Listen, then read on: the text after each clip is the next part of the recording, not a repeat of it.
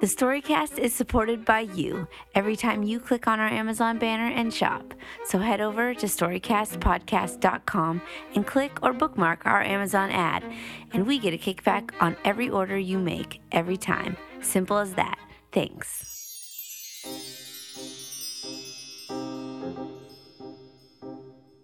It's an idea as old as time. From the ancient caveman to the modern day billionaire, it's all a part of the human experience. Love, both real and made up. It finds us, entwines us, and defines us. This yearning, this feeling of belonging, can be legitimate and sincere, or it can also be manipulative, melodramatic. Regardless, love is the thing that draws us together, real or not. From juvenile crushes to eloquently penned wedding vows, one idea defines the way that we love, live, and why we stick together. This time in the Storycast I Can't Live Without You. Think you know true love? A love so powerful and real? Do you think or know that you've experienced true love? Think you can't be duped? Because love is tied to trust, and trust is always a product of the truth. So, what follows here are three stories of a love that binds. Two stories are absolutely real, and one is completely made up, a fabrication, a lie. So, put your heart out on high alert and you decide can you differentiate a lie from true love?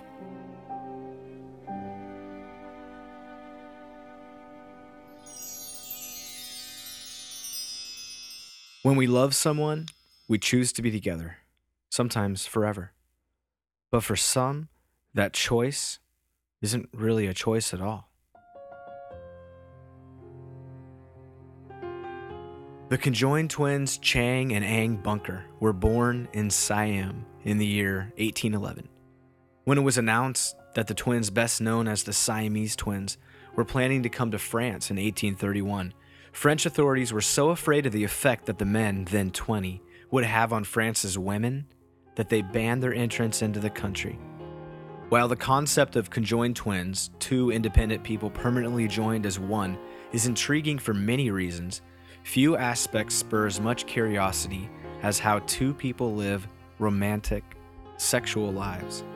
According to author Joseph Andrew Orser's book, The Lives of Chang and Eng, the bunkers, born in Siam in 1811 and connected to the midsection by a fleshy band several inches long, were spotted in their teens by a British merchant who first thought they were some sort of strange animal.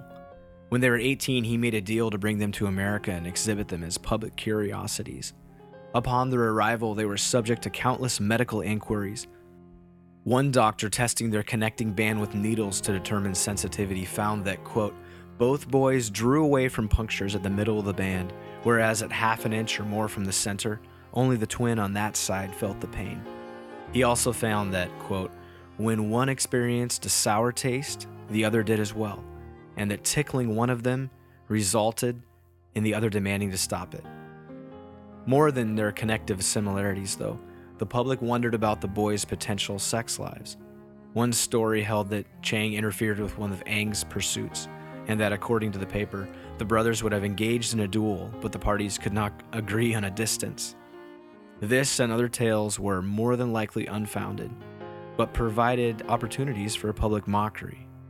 The prospect of the twins engaging in sexual relations with women disturbed sensibilities, Orser writes. Concerns existed about the impact that the twins' conjoinedness might have on women of childbearing age. In one extreme example, when a woman in Kentucky gave birth to stillborn, she claimed that she had seen numerous representations of the twins in newspaper advertisements around the time she conceived her children, which she claimed affected her imagination. The brothers gained fame as freaks and saw an opportunity as Americans.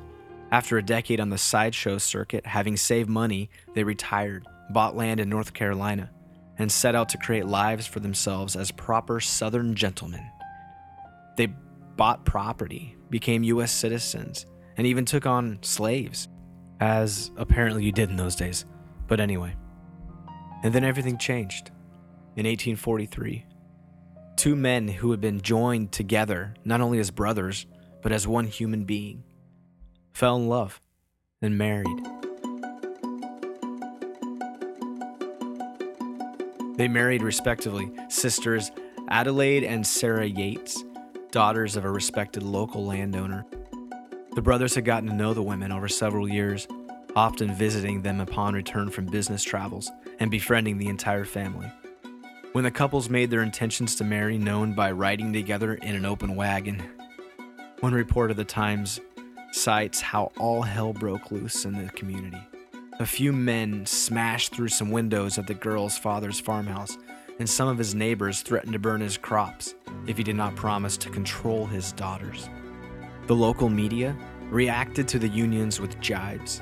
The Carolina Watchman, in a post titled Marriage Extraordinaire, wished for the marriage to be, quote, as happy as it will be close. Another paper inquired as to whether the woman ought to be indicted for marrying a quadruped. Northern newspapers were appalled as abolitionist papers placed responsibility for the Union squarely on a South contaminated by the sin of slavery. One paper even called the marriage bestial and referred to the tolerant local residents as, quote, a community sunk below the very sodomites in lasciviousness. For their part, though, the two couples, and they were unquestionably two distinct couples, coming to live in separate homes, with the brothers alternating half weeks in each, sought little more than normal lives.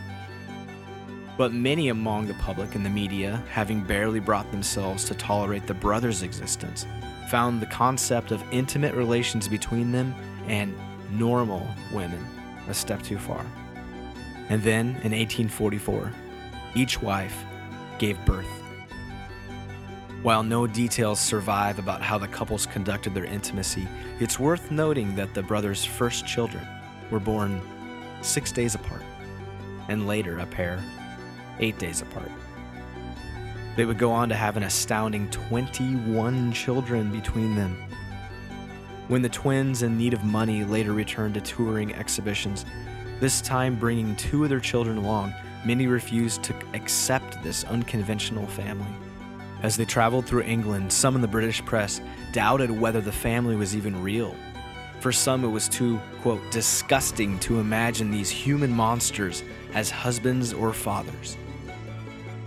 In 1870, Chang suffered a stroke that paralyzed his right side, the side closest to his brother. Eng nursed him back to relative health as Chang tied up his right leg in a sling and, using both a crutch and his brother's arm, went about on his daily routine. But he never returned to full health and took to drinking. A lingering cough later turned vicious, and he died on January 17, 1874. His brother, complaining of ill health, asked his son to check on his brother. Told that Chang had passed, Eng replied, Then I am going. Over the next hour, he suffered pain, distress, cold sweat. During this time, the only notice he took of the dead twin was to move his body nearer to him. Two and a half hours after losing his brother, Eng died. On that day in 1874, two lives ended, and one love between brothers in a life that quite literally brought two people together. And two sisters that loved two brothers who each, whether through connected flesh or connected hearts, just couldn't live without each other.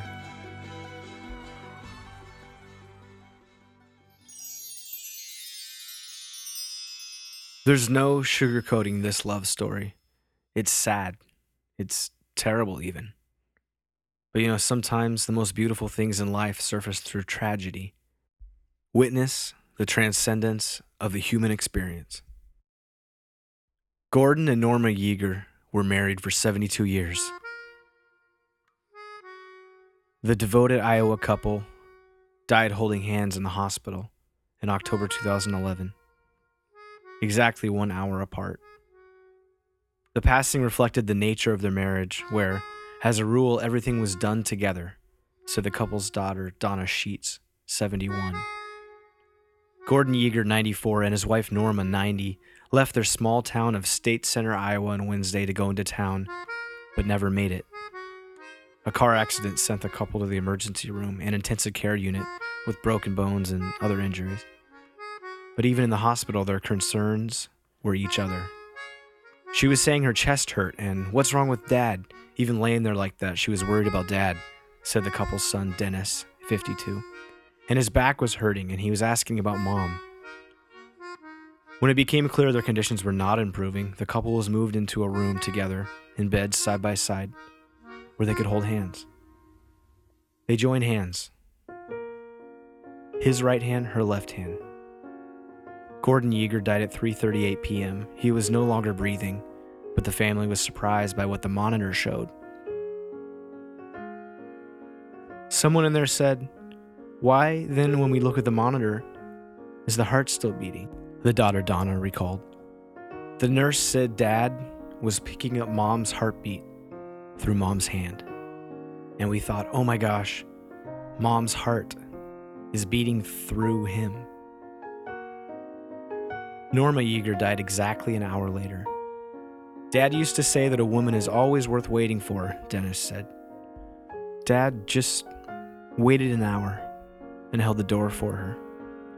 But wait, let's back up. Rewind to a different time, a happier time, seven decades ago. The inseparable couple was engaged and married within 12 hours in 1939 on the day Norma Yeager graduated from high school. She graduated from high school on May 26 at about 10 a.m., and by 10 p.m. that night, she was married to Gordon. The vibrant duo had a quote, very, very full life, according to their children. They worked as a team, they traveled together, they were in a bridge club together, and they worked in a Chevrolet dealership, creamery, and other businesses. They always did everything together, said Donna. They weren't apart, they just weren't. Dennis describes his father as an outgoing and hyper man who was still working on the roof of his house and sitting cross legged at the age of 90. The party didn't start until he showed up, he said. He was the outgoing one, and she was the giver. She supported Dad in everything, and he would have been lost without her. Dennis said it's strange to go to his parents' home now and see the two chairs side by side that they sat in all the time empty. He said it was in those chairs that his parents cheered on the Arizona sports teams they loved and rarely missed an episode of Wheel of Fortune and Price is Right. According to their obituary, besides their children, the Yeagers are survived by her sister, Virginia, and his brother, Roger, as well as 14 grandchildren, 29 great grandchildren, and one great great grandchild. Grandson Randy says he's been inspired in his own 13 year marriage by his grandparents' loving and lasting marriage. Quote, Grandpa and I were talking this summer about all the people getting divorced for this reason or that, and he mentioned that no one stays together anymore. I told him that my wife Mara and I would never be getting a divorce, and he said, That's because you're old school, like me. All their life has been together, Donna said.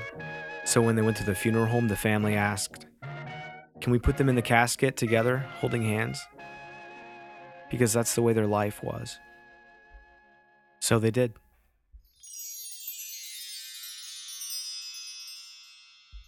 A real life nursery rhyme played out last summer in the northeastern US. It was a date that started and finished with a rock.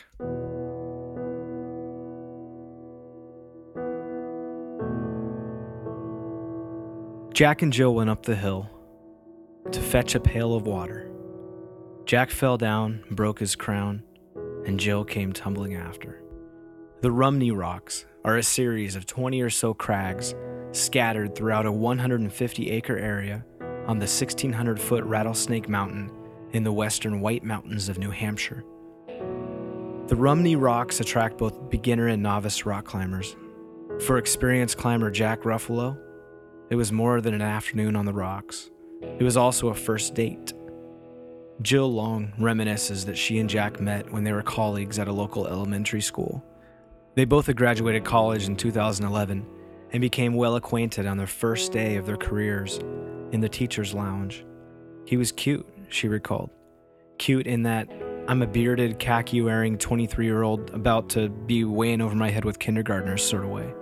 We were both pretty green and excited to teach. Things were friendly and platonic between them for years. Jill points out, I mean, there might have been something there, but we worked together at an elementary school. No way, we didn't make a move. Well, that all changed when the Monadnock Regional School District reorganized in 2014. Jack's kindergarten class would remain, but Jill, her position as a second grade teacher, would be migrated to another school. I was sad, Jill recalled. I loved my class and my school, but it might have also been the first time I realized how much I loved making fun of Jack's pleated khakis every day. I think it was then, when I left, that I knew for sure something was there. Jack made the first move. That summer, he called her up and invited her to come rock climbing with him bright and early one morning. I figured we were friends, you know? He said. You could call it a date if you want, or just a couple friends hanging out. Leave it up to fate, you know? Jack and Jill went up a hill. Jack, an experienced climber, walked Jill through a set of beginner crags. It was all safe, you know, ropes and equipment, and you take it easy, said Jill. They summited an easy hill, and Jill was instantly hooked. Jill goes on, It was a high. He said it was a natural, so we moved on to a little more challenging rock. It took all morning, but by lunch they'd safely reached the top and took a load off to enjoy the view. And then it happened. Jill recalls. It was so stupid. I dropped my water bottle and it dropped about 20 feet or so, lodging into a rock. Jack just had to go get it. It was stuck in a precarious spot, at a part of the rock you wouldn't usually rappel down, but the hero Jack was, down he went to fetch the pail of water. The details are all fuzzy, Jill goes on to say. After that, it comes back in flashes, words, phrases. Jack fell down and broke his crown. He landed hard, blood, motionless. He'd fallen almost 30 feet to a ravine below. Jill, well trained in CPR, did what she knew she had to to get to him somehow. She recalls climbing down, trying to use a rope, and then Jill came tumbling after. After that, neither climber remembers much. Jill remembers coming to occasionally. She remembers panting, pain, blood. Jack never woke up lying there, she said. He was still breathing, but I could barely move, except to move nearer to him once. I remember brushing my fingers in his thigh, and I think I saw his fingers move. And then it all went black.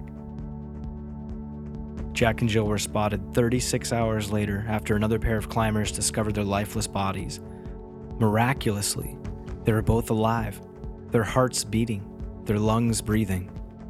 Among many broken bones, both had sustained devastating damage to their spines. Jack had a lacerated shoulder, as well as severe neck injuries. Jill had compound fractures and internal bleeding that would take four separate surgeries to repair. Most interesting to note, Jack at some point apparently awoke and tried to apply a tourniquet to Jill's fractured leg, something neither of them remember. Over three months, both Jack and Jill would remain in the hospital, the same hospital, and their bodies began the tedious process of healing and mending the broken pieces. Jack remained in a coma for over a month. Jill would ask to be wheeled into his room every day, and once her body would let her, she did and she would hold his hand. And whether he knew it or not, he would hold hers. And then one day, Jack woke up. Here's how he remembers it. First thing I remember is black, like really dark. It's almost like I could smell the dirt from the ground from where I fell. Part of me felt like I was still lying there. And then I heard her voice, and her words, and felt her hand. And when I squeezed back, it was then I knew I was alive. Jill doesn't recall the first words she said to Jack when he awoke from the coma, but Jack does. She said, Jack remembers, I can't live without you. Jack and Jill both got better, and when they grew strong, they spent nearly every moment together in the hospital. They grew closer, A month later, Jack asked Jill to marry him. The rock he presented her with from his hospital bed was one he'd found wedged in the climbing shoes he wore on that first fateful climb. Next year, Jack and Jill will be married atop that same rock. Jack and Jill will climb the hill, and they'll just stay there for a while. Maybe forever. So there you have it. Three stories of an undying love. People who just can't be without the other. And remember, two are true. One is completely made up. Can you spot true love? And determine what's made up? The Storycast will be back in two weeks with more eclectic stories wrapped in an intriguing theme. Oh, and if you want to know which of these stories is not real, just Google it. Should be pretty easy.